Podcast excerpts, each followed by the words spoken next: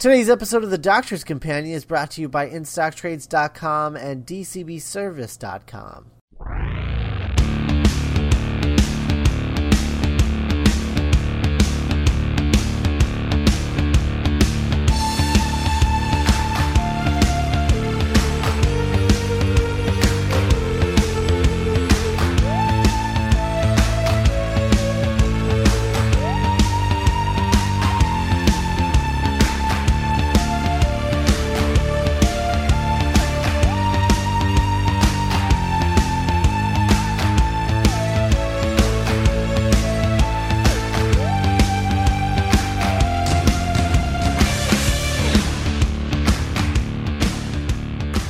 Howdy, everyone.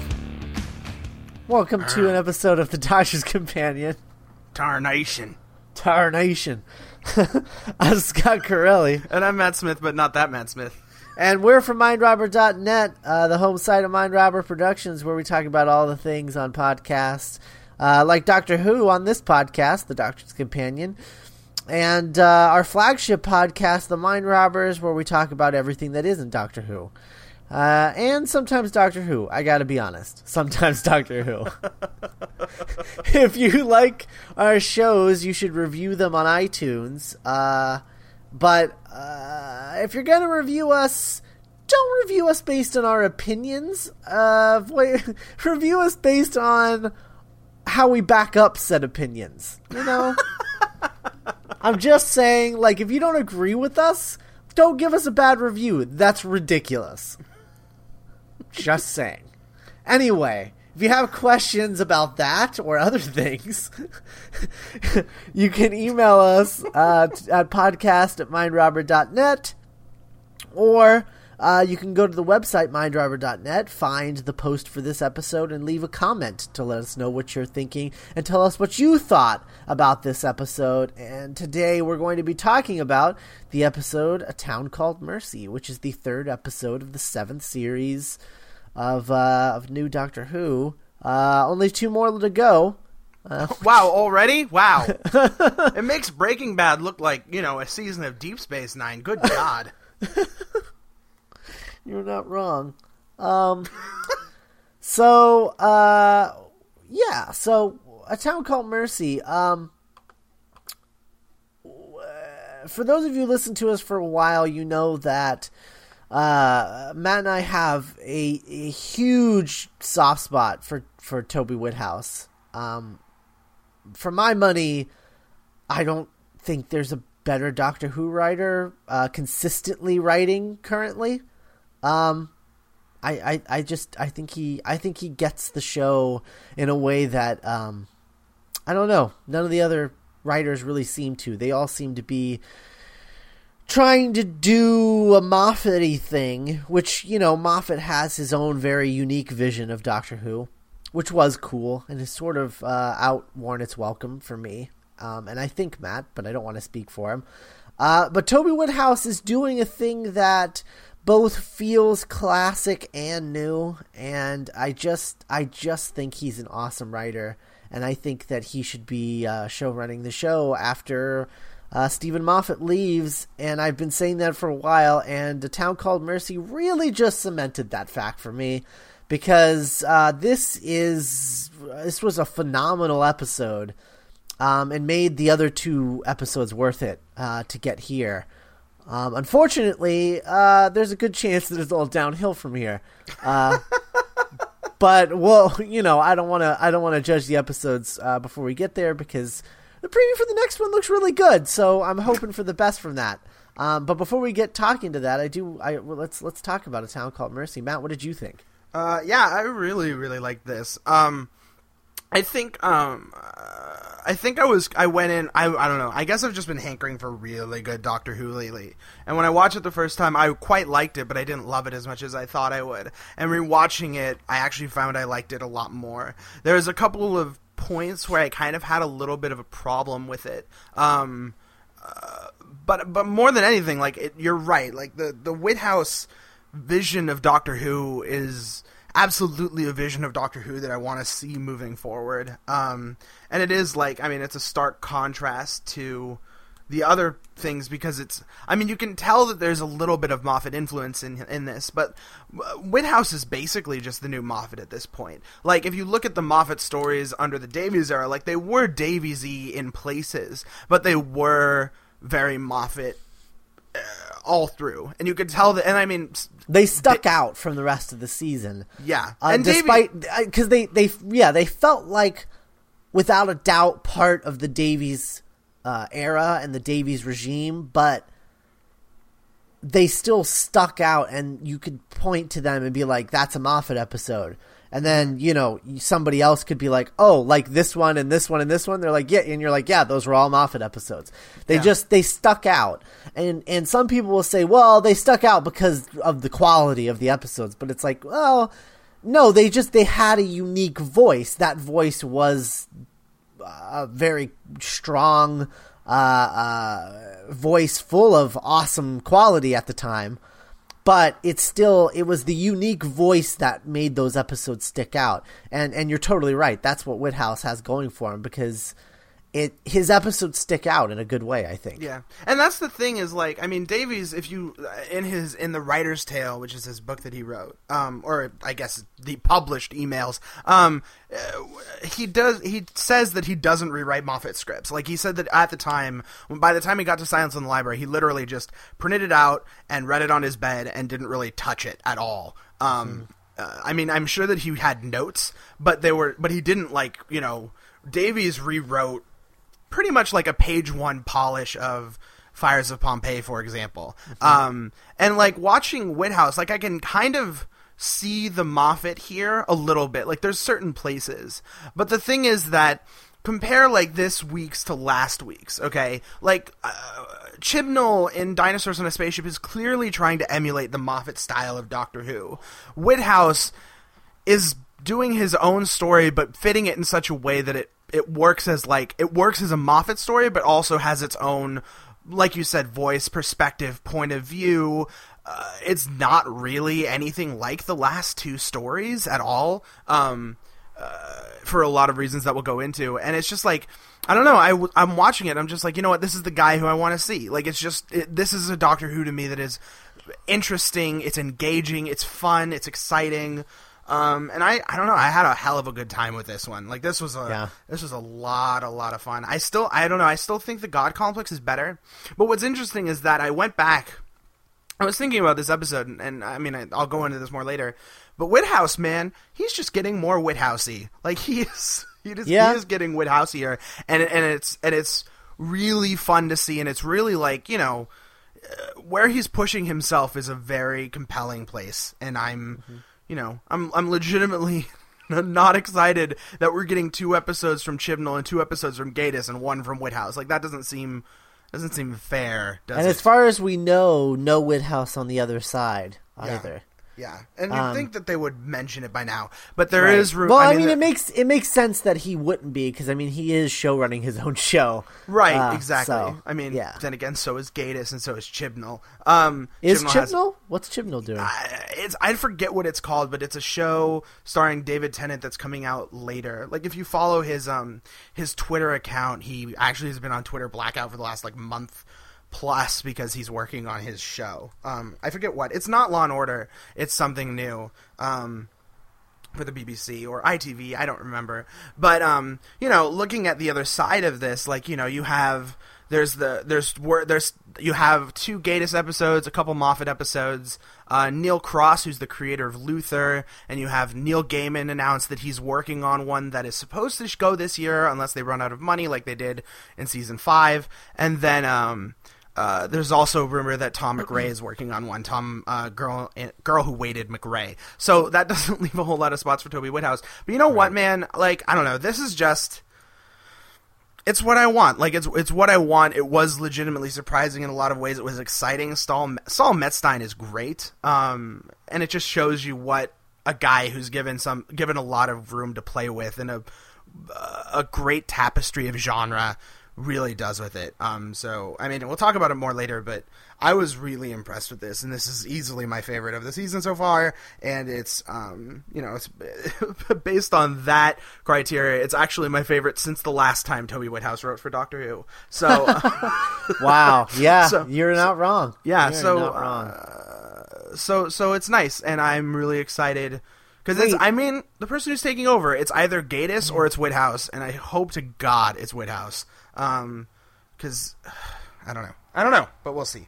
I I don't want it to be Gatiss. I really don't. Um, no, I don't either. And it's not because like I mean, Gatiss is a very. I mean, I don't I don't hate Gatiss. I just think Gatiss is a very average writer, and there's nothing special about him. Um, and, and, and that sounds really like a slam, but like, I just I don't think I don't think he's a one. Like I don't think he's got the. Um, I don't want to sound too douchey about it, but it's like I don't think he has like the the the sheer imagination or willpower to pull out constant Doctor Who like you need to. Um, and yeah, Whithouse, he doesn't. He doesn't have the. He doesn't have the background to be show running Doctor Who either. Well, mean, he's what... the runner of Sherlock. Like that's his thing. He's the showrunner of Sherlock. Oh, I don't. No, I don't count that. That's not. that's not even a show. It's three movies uh, that that is being written by him, the guy that's currently show running, uh, currently show running Doctor Who, and has show run tons of other things, and co show runs Sherlock.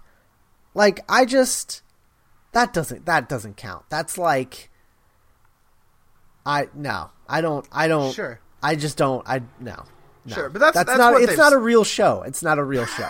but that's what they've said. I was going purely by what they said, but I know what you mean, and I don't. I mean, I don't. I mean, I. It's just I don't know because you look at you look at Hounds of Baskerville, and Hounds of Baskerville was not great. Um, so it's like if you can if you produce three movies and it takes you 18 months to produce them, and one is not very good, that's not a very good track record. Yeah. Um. And it's the uh, one you just, wrote. Um, and I think so. uh, I think too going back to, to what we are talking about the uh, with the the special thing uh, that Toby Whithouse brings, um, and comparing that to Moffat, and I think that the thing with Moffat in the Davies era, and I think the the important piece to the puzzle that separates his episodes from the Davies this that his episodes in the Davies era from his uh his vision of of Doctor Who and and and uh his full vision. I think it all comes down to the Doctor in that you know he was writing David Tennant. David Tennant is at the end of the day Russell T Davies' vision of the Doctor um, and and that is the piece that that's like that's like the one thing the uh, the the the one stopgap I guess um, that contains Moffat. And as soon as he was given free rein to create his own Doctor, and he created Matt Smith's Doctor, that's when his show, like his vision of Doctor Who, uh, uh, I guess you know it, the floodgates opened and, and there it is. And I think that's the same could be say, said about Toby Whithouse because watching this episode, that's the thing that kept it rooted in the Moffat era is that Matt Smith was the doctor. Mm-hmm. Um, and that he was very specifically writing Matt Smith as the doctor with his little Matt Smithisms. Um, mm-hmm. and, and, you know, like, you know, I talk, I, I talk horse and that whole thing. Um, and you know those are all like charming bits and the, and he did them all very well um, but ultimately it can't be the Toby Whithouse show until he gets his own doctor and I think and, and it'll it would be interesting to see I'm I'm much more interested in seeing what Toby Whithouse's vision for the show is with his own doctor uh, than I am with anybody else's I think mm-hmm. Yeah, I, I agree, and I think that that's really. I mean, you're you're right. Like it is. It is very much like I don't know. I mean, last week, if you listen, I was like, Matt Smith will not be my doctor, and it's like, oh, right, this is why I really liked Matt Smith's doctor. Like, mm-hmm. I, I mean, it was just a really great reminder. Like, he was good in Asylum, but there's a there's a definite like restraint to him here that I, which is which is really weird because there is a complete lack of restraint at one point, but there is like a I don't know. Whithouse writes the Doctor so good and so different that you can almost see Matt Smith internalizing it and then trying to rationalize it, and that rationalization coming out in the performance in a way that is awesome. If that makes sense. Yeah, um, and no, that's absolutely. yeah, and that's like that's what I'm really interested in is that it's not. I mean, I because I, I, I weary of the of the Cat in the Hat Doctor, and there were some moments of that, but instead of like the awkward. Uh, who has a Christmas list? Oh, I do. There was like a oh, you put it on a Christmas list, which actually sounded much more grounded and less like you have some buffoon in the TARDIS. Um, yeah, yeah. is- which is it's, really nice. It's just his performance, and it's not okay. I take that back. Not his performance. The scripts of writing him have been so wildly inconsistent this season.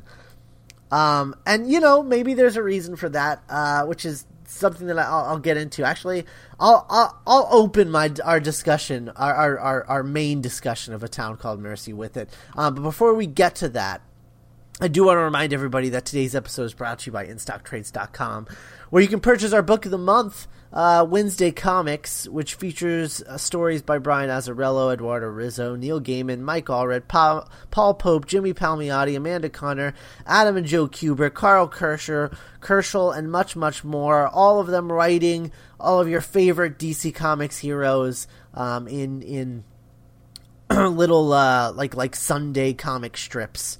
Uh, it's it's a huge oversized book, and you you only pay twenty nine ninety nine for it, uh, which is forty percent off the suggested retail price to forty nine ninety nine. And remember, all orders over fifty dollars get free shipping. So go ahead and go to InStockTrades.com and buy some comics.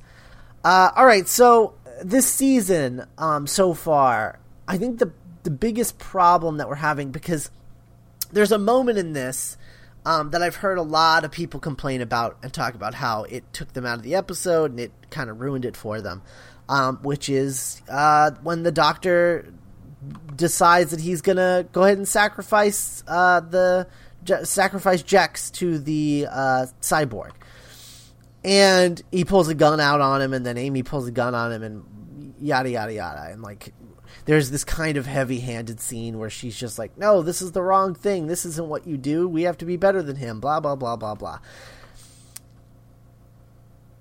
My question becomes, and I think that it's not Toby Whithouse's fault. This is absolutely Steven Moffat's fault because he should be figuring out.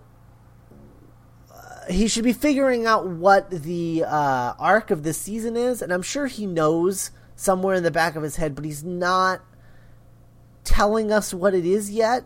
Uh, and I feel like there's a lot of time passing between these episodes for the Doctor, but we're not getting a sense of that, which makes that scene feel really out of place in this episode.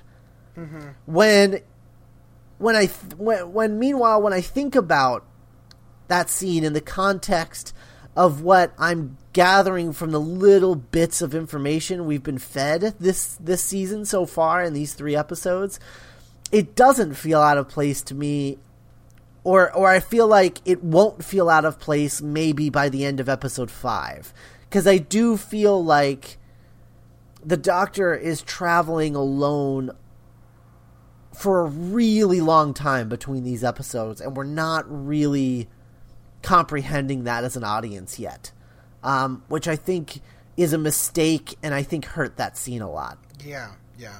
Uh, no, I'm absolutely in agreement on that. I think my thing is like, I don't know. I um, what was what was I gonna say? I, I no, I agree. My thing is like, there's a line in this episode that uh, that reminded me of something that happened last season that I remember um, drove me up the wall, which is between. Uh, Toby Whithouse's episode, The God Complex, and uh, Gareth Roberts' closing time, the Doctor goes through 200 years that we never see. Um, Yeah. And, and like you remember, if you remember in Impossible Astronaut, the Doctor says, "Oh, I'm 1106," which is the which is just saying that um you know he's 200 years older than he was when he first started traveling with the Ponds. In this episode, he says he's 1200 years old. Now, the Doctor could be rounding, but there's a lack of continuity within the Doctor that I don't think is uh, conducive to creating a um, a cohesive narrative. I mean, I know that it's Doctor Who, and I know that there's like if you go if you watch the classic series, there is room for tons and tons of stories to take place between infinite number of episodes, sometimes within episodes. I mean, the Fifth Doctor and Frontios at one point takes the bad guy, takes him off the planet, and you know goes away. Any number of adventures could happen within the span of that moment that happens, and there is no continuity to how this storyline is progressing. Like, and, and I, I I applaud Whithouse for almost lampooning it at this point because if you watch like like like Asylum, it's clear that Amy and Rory have been ha- having problems in their marriage for a while, and the Doctor disappears, and then he comes back with Rory's dad, and then in this one they're just traveling with him. Like there, there's no con- sense of continuity, there's no sense of relationship, there's no sense of time, and it's really like it, it's just bizarre. It's the weirdest choice. It's the weirdest choice that I don't understand. And like you know, season five Moffat, you, I'd imagine there would be like the the flesh and stone moment where the Doctor visits Amy without a jacket, and you're like, oh snap. Um, and I don't feel like there is any of that, and it's and it's really, I mean, it's intensely problematic. I mean, it's almost lampshaded in this episode where the doctor's standing outside the town, and then Amy and Rory are standing next to him, and they're like, "How's this?" And like last time, uh, Amy and Rory were just not in the TARDIS, so like there is no, I mean, there's no continuity to that, and I think that that's a, it's a weird choice, and I don't think, I mean, surprise, surprise, Moffat is like pulling that off, and I mean, I guess I shouldn't be paying attention, but it's like this is it, man. This is it. We have two more episodes with the Ponds. We've gone through the three of the last five, and I don't know what the point is. I don't know what the point is. And maybe they'll pull it around, but I don't know what the point is. Yeah, yeah, and I and I think that that's uh, that's the biggest downfall of this season. Is I think Moffat was so preoccupied trying to make at least these first five because I'm hearing a rumor that uh, the rest of the season actually won't be constructed with the the movie poster idea. Oh, good. Um, it was just these first five episodes. Uh, uh, but he was so preoccupied with that concept that each each episode is going to be a movie poster and it's a big blockbuster and it's this big deal. Um, being so preoccupied with that as a concept and falling in love with that as an idea and then fulfilling on that to an extent that sort of i mean it, it, it hurts the show. Because uh, these are our last five adventures with the Ponds. And there's no sense of immediacy or anything. Foreboding. like it just foreboding. foreboding yeah. Um i just i don't know. It just doesn't it just doesn't uh, it doesn't hit me in the right way. Well, and, and um, that's the problem is like going for the their movies aspect to Doctor Who. Like I appreciate the sentiment, and I think that you know Moffat is pushing more and more towards film, like filmic Doctor Who in general. But I think that the thing that people miss about movies is that movies i mean it's obvious movies aren't television but television has a continuity within episodes there's a sense of time passing film like compare look at look at um look at Star Wars. Like between Star Wars episode 1 and Star Wars or Star Wars episode 4 and Star Wars episode 5 between New Hope and Empire Strikes Back you have a set amount of time and everyone's kind of grappling with new things. Like y- you get that on this and, and it does lend itself to the doctor just dropping in and picking up the Ponds like Peter Pan and going off to Neverland for a little bit and then bringing him back. But it, that's not that's not how I want to go out with the Ponds. Like that's not how I want them to go out, and that's my own expectations. Right. But like, God, I mean, that's more of a choice that you do with the new companion. Yeah, you get a new companion. Your first set of episodes should be like this. This not the end of the companion. That just seems silly. Yeah. Well, look at look at look at what Martha did. Like Martha, for the first half of her season, up until the end of the Lazarus experiment, is actually just I'm going out for a ride with the doctor. Like that's the whole Martha thing, and then for the rest of the season, mm-hmm. she's a she's a companion for God knows how long. With the Ponds, it's like, and this is like I don't know. This is just it's just weird to me, and it struck me as weird going back to even season six. But the Doctor will literally just dump the Ponds for a while, and then come back to them and it's the weirdest thing and i guess that's like the best friend and the friend who goes off so you have the friend who stays at home and you have the friend who's like you know gallivanting across europe or whatever but uh, that continuity that sense of like where we've been where we're going has always struck me as very odd um and like I mean, you open season six with Amy and Rory just hanging out at home, just like, oh, the doctor's off traveling. It's like, well, wh- why are you guys? Like, why why aren't you with him? Like, you took off with him. The doctor never dropped you. And then, and what's what's what? I guess what goes into their decision to be like, we're gonna go travel with the doctor on an adventure and then go home. Like, what like what goes into that decision for them now? Yeah. Like, if they're content with being at home, why are they going with the doctor at all? Mm-hmm. I don't. I just don't get it. I don't get where their motivation is. Yeah, and I mean, uh, look at look at Asylum of the Daleks. There's the big line of Asylum of the Daleks where Amy goes, "Is it really bad? I missed this," and it's like. Well, if you missed it so much, why did you get out of the TARDIS at the end? Like, why did you get out yeah. of the TARDIS at the end and go bye? It does it doesn't make any sense. And at least if you said like we're going to live at home, but if the doctor ever wants to take us on a trip or once a year comes back, that that's something, but there is no mm-hmm. context to it.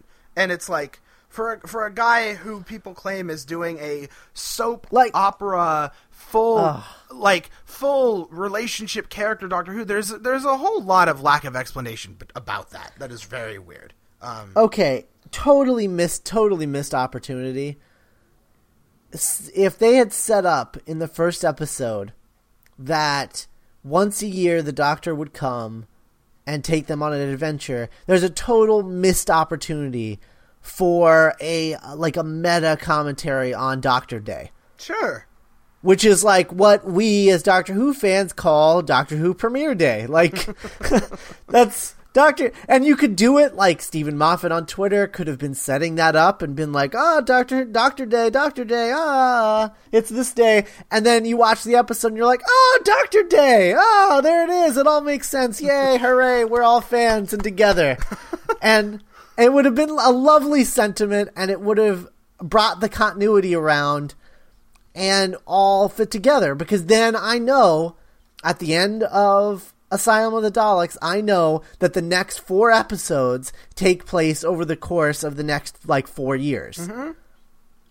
Mm-hmm. And we're set. And then I know. And I know that every time that we're with Amy and Rory, something new is happening in their life. Yeah. But I don't know. I don't know how much more I want to say about um, the, just like harping on Moffat because this was really good.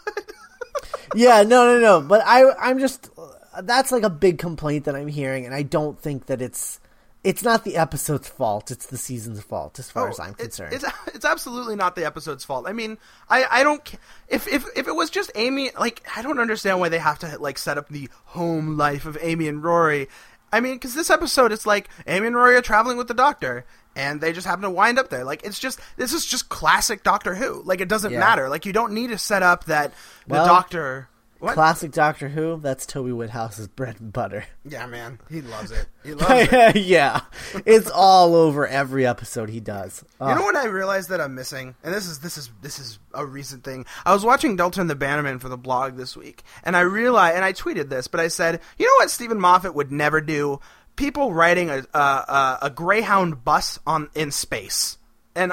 that's one of those things that like it's very Davies to me. I mean, I mean that story. Oh yeah, I mean we I I talked about that. I was like, yeah. God, this feels like Davies.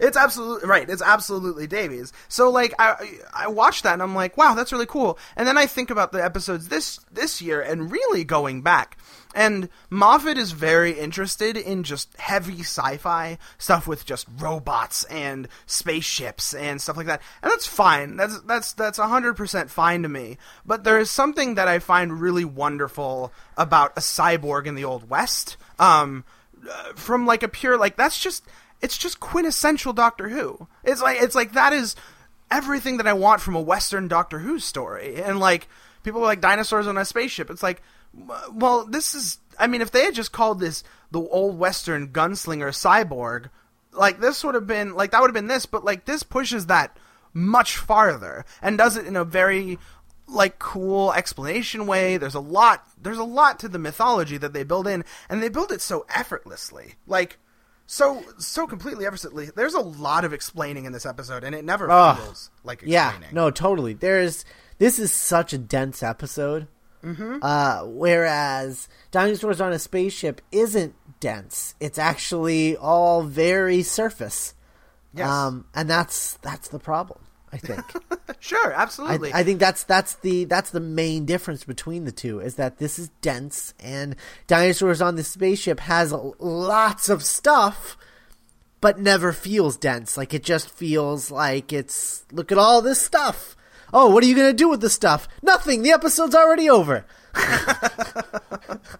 You're not wrong, and that's the thing is like there is no sub there is no substance to, sub- uh, to dinosaurs on a spaceship. This had a lot. Like this had a lot of of really interesting ideas and material. This talk about the the the surgeon who's just you know uh, who's like secretly an evil like Mengele sort of character. Th- is that the guy? I'm pretty sure that's the guy. Um, uh, like just He's a evil- Nazi scientist, right the, the clear nazi scientist allegory it was really interesting in the moral dilemma of putting everyone in, in the in the moral gray area like that's something that I realize is just totally Whithouse. And I went back, like I was think I was I was thinking about this for a long time. I was like, you know, like why why did I like this more than I like Dinosaurs on a Spaceship? And not for the like the obvious things. Like what I like about this is that, and this goes all the way back to School Reunion.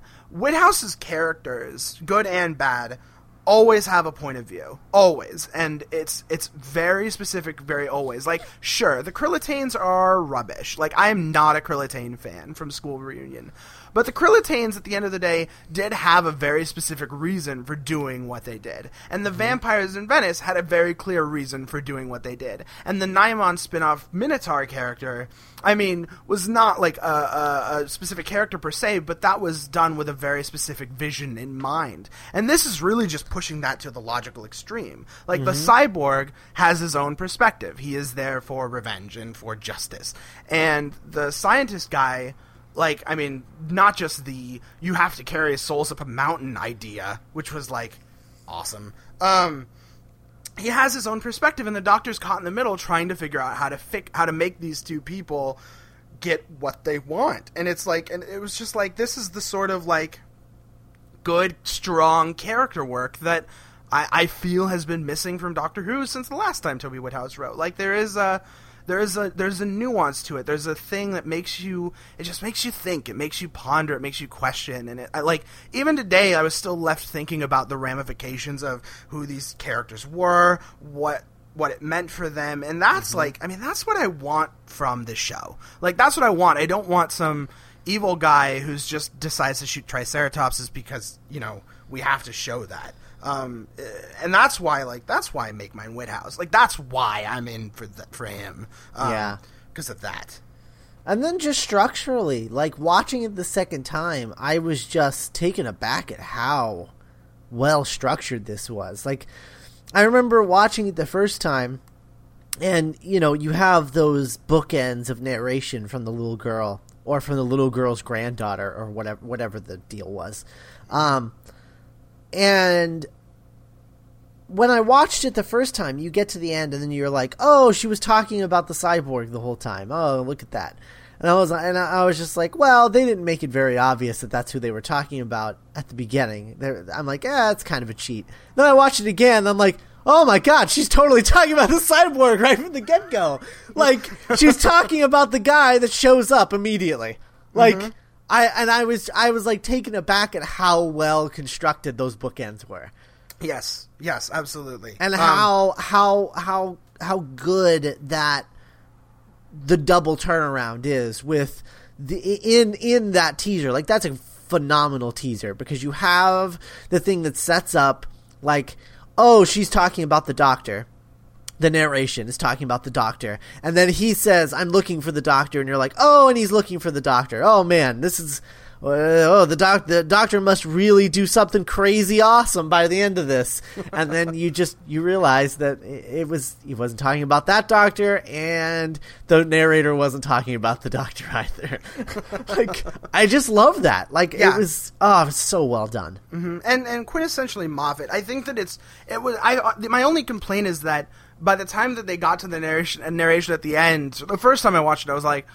Oh, oh, right. We started with narration because the thing that I take away from that narration is not the the the, the voiceover. It's the fact that we get like uh, nightscape in Spain and laser blasts and a probe and and this guy in a cyborg like all that stuff stuck out so so when she started talking at the end i was like wait when, when did this when was this set up and i'm like i don't know. I wonder if i wonder how much of that was actually cut out because i feel like that little girl i don't know i feel like the little girl maybe should have been in it more or something. And i mean that's a that's a small quibble. Um but i'm wondering how much that was it was trimmed down or cut out um because well to be fair if you're gonna trim stuff the first thing you're gonna trim is narration. Yes absolutely. So i don't i don't blame them for that. And i liked i liked the book ending so Yes, absolutely, and it felt like super classic and super wonderful. I mean, not like classic Who, but like super classic, um, in a way that you know it just it just feels like an instant classic. And like that's, I mean, that's that's what Toby Whithouse does, man. The guy is so good.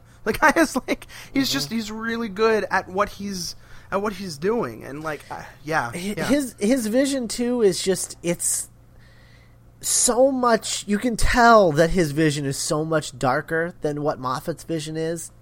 Mm-hmm. Uh, and it's just something I'm I'm just I'm just interested in seeing. I'm Yeah. like play out completely.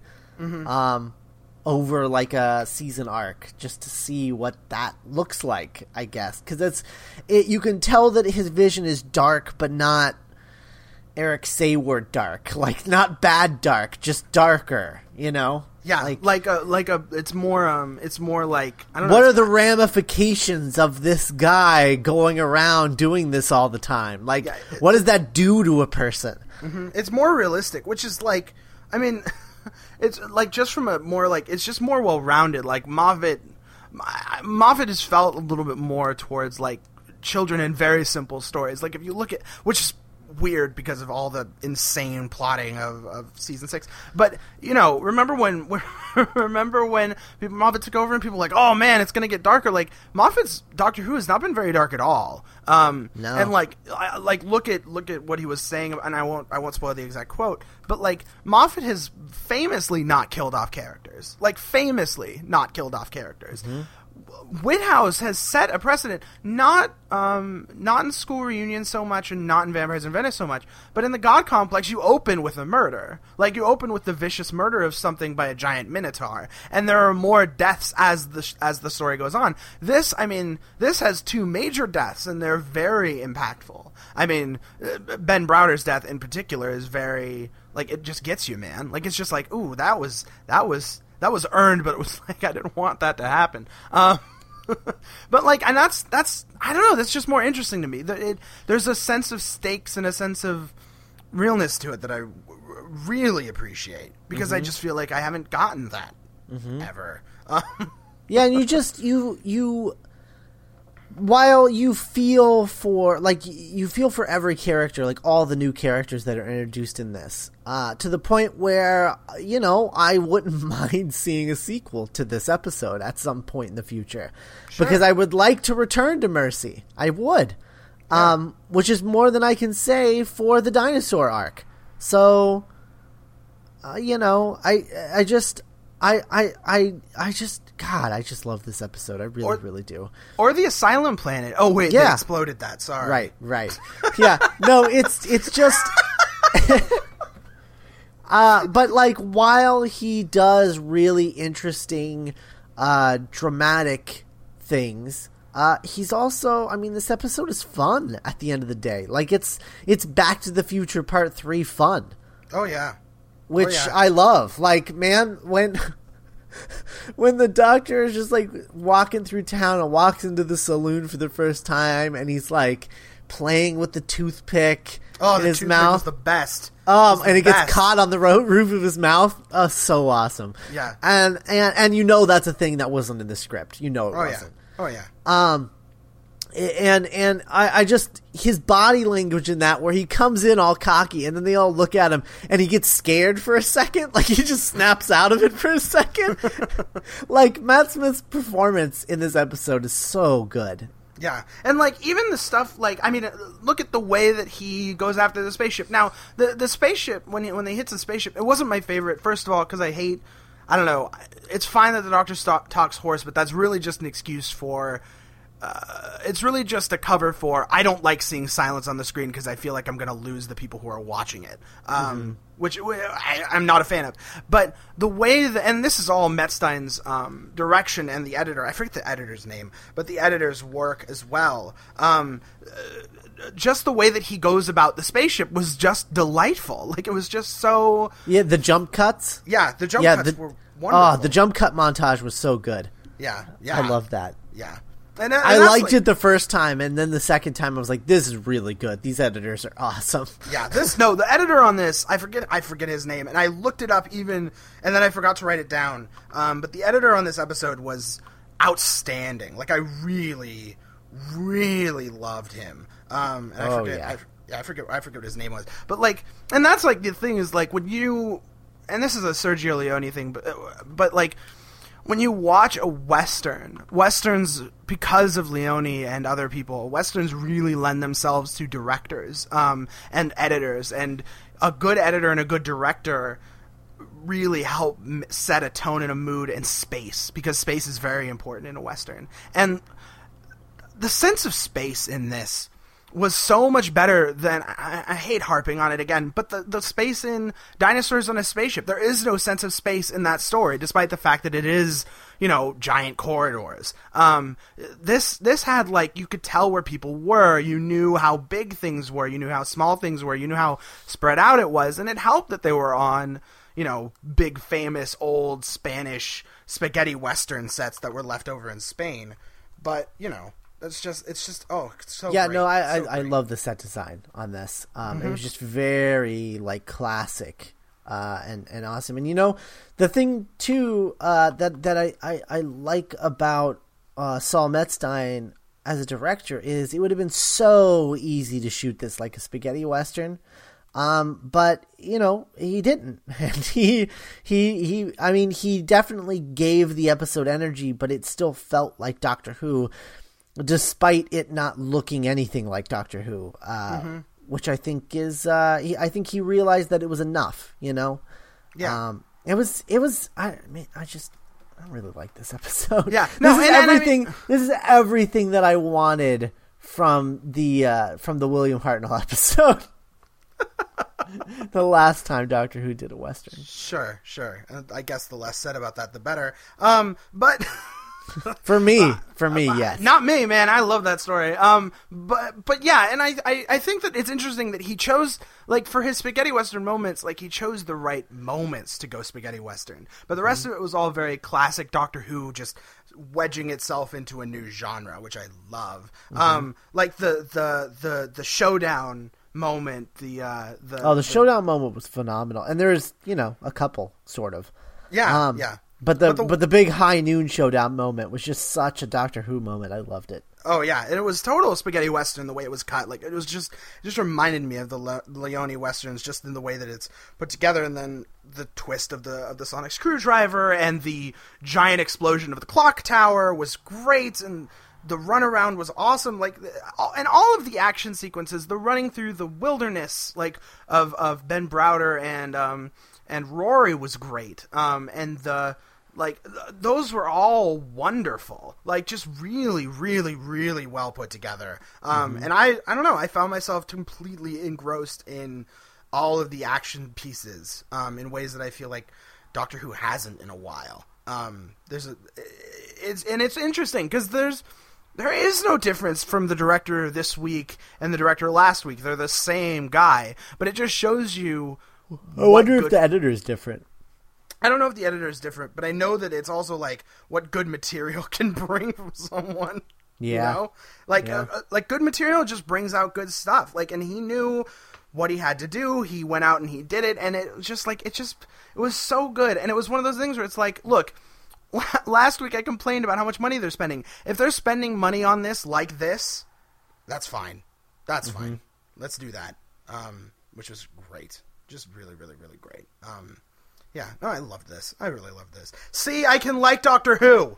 I can like it. All right. Well, uh, before we move on, I want to remind you that today's episode is brought to you by DCBService.com. DCBS is the site that lets you order all your monthly comic book statues, action figures, anything you can get from a local comic book shop, you can get from DCBService.com. You place your orders two months in advance uh, with uh, monthly discount specials up to 75% off, uh, bundle specials up to 50% off, and regular discounts of 40% off. Ship as often as you like with orders as large or small as you like and you only pay $6.95 in flat rate shipping. So thanks to DCBService.com. Next week is the Power of Three and the return of Chris Chibnall. Uh, and we both thought the same thing. We text each other about it. This episode looks really good.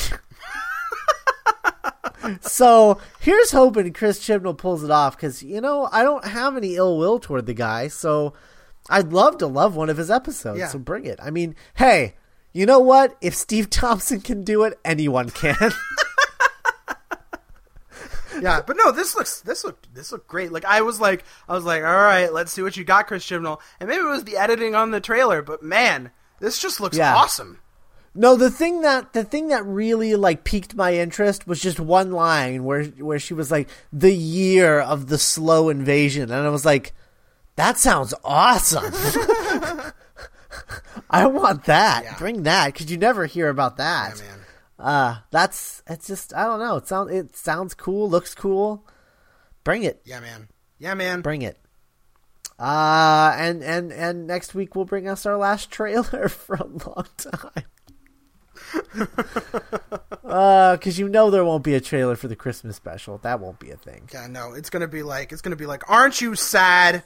and then then it'll be like Doctor the Doctor will return in uh, the title of the Christmas special. That's what it'll be. Watch them not. No, you know what? Title. I take it back. I take it back. That's what it always is. It won't be that this time because Moffat just likes to not stick with tradition.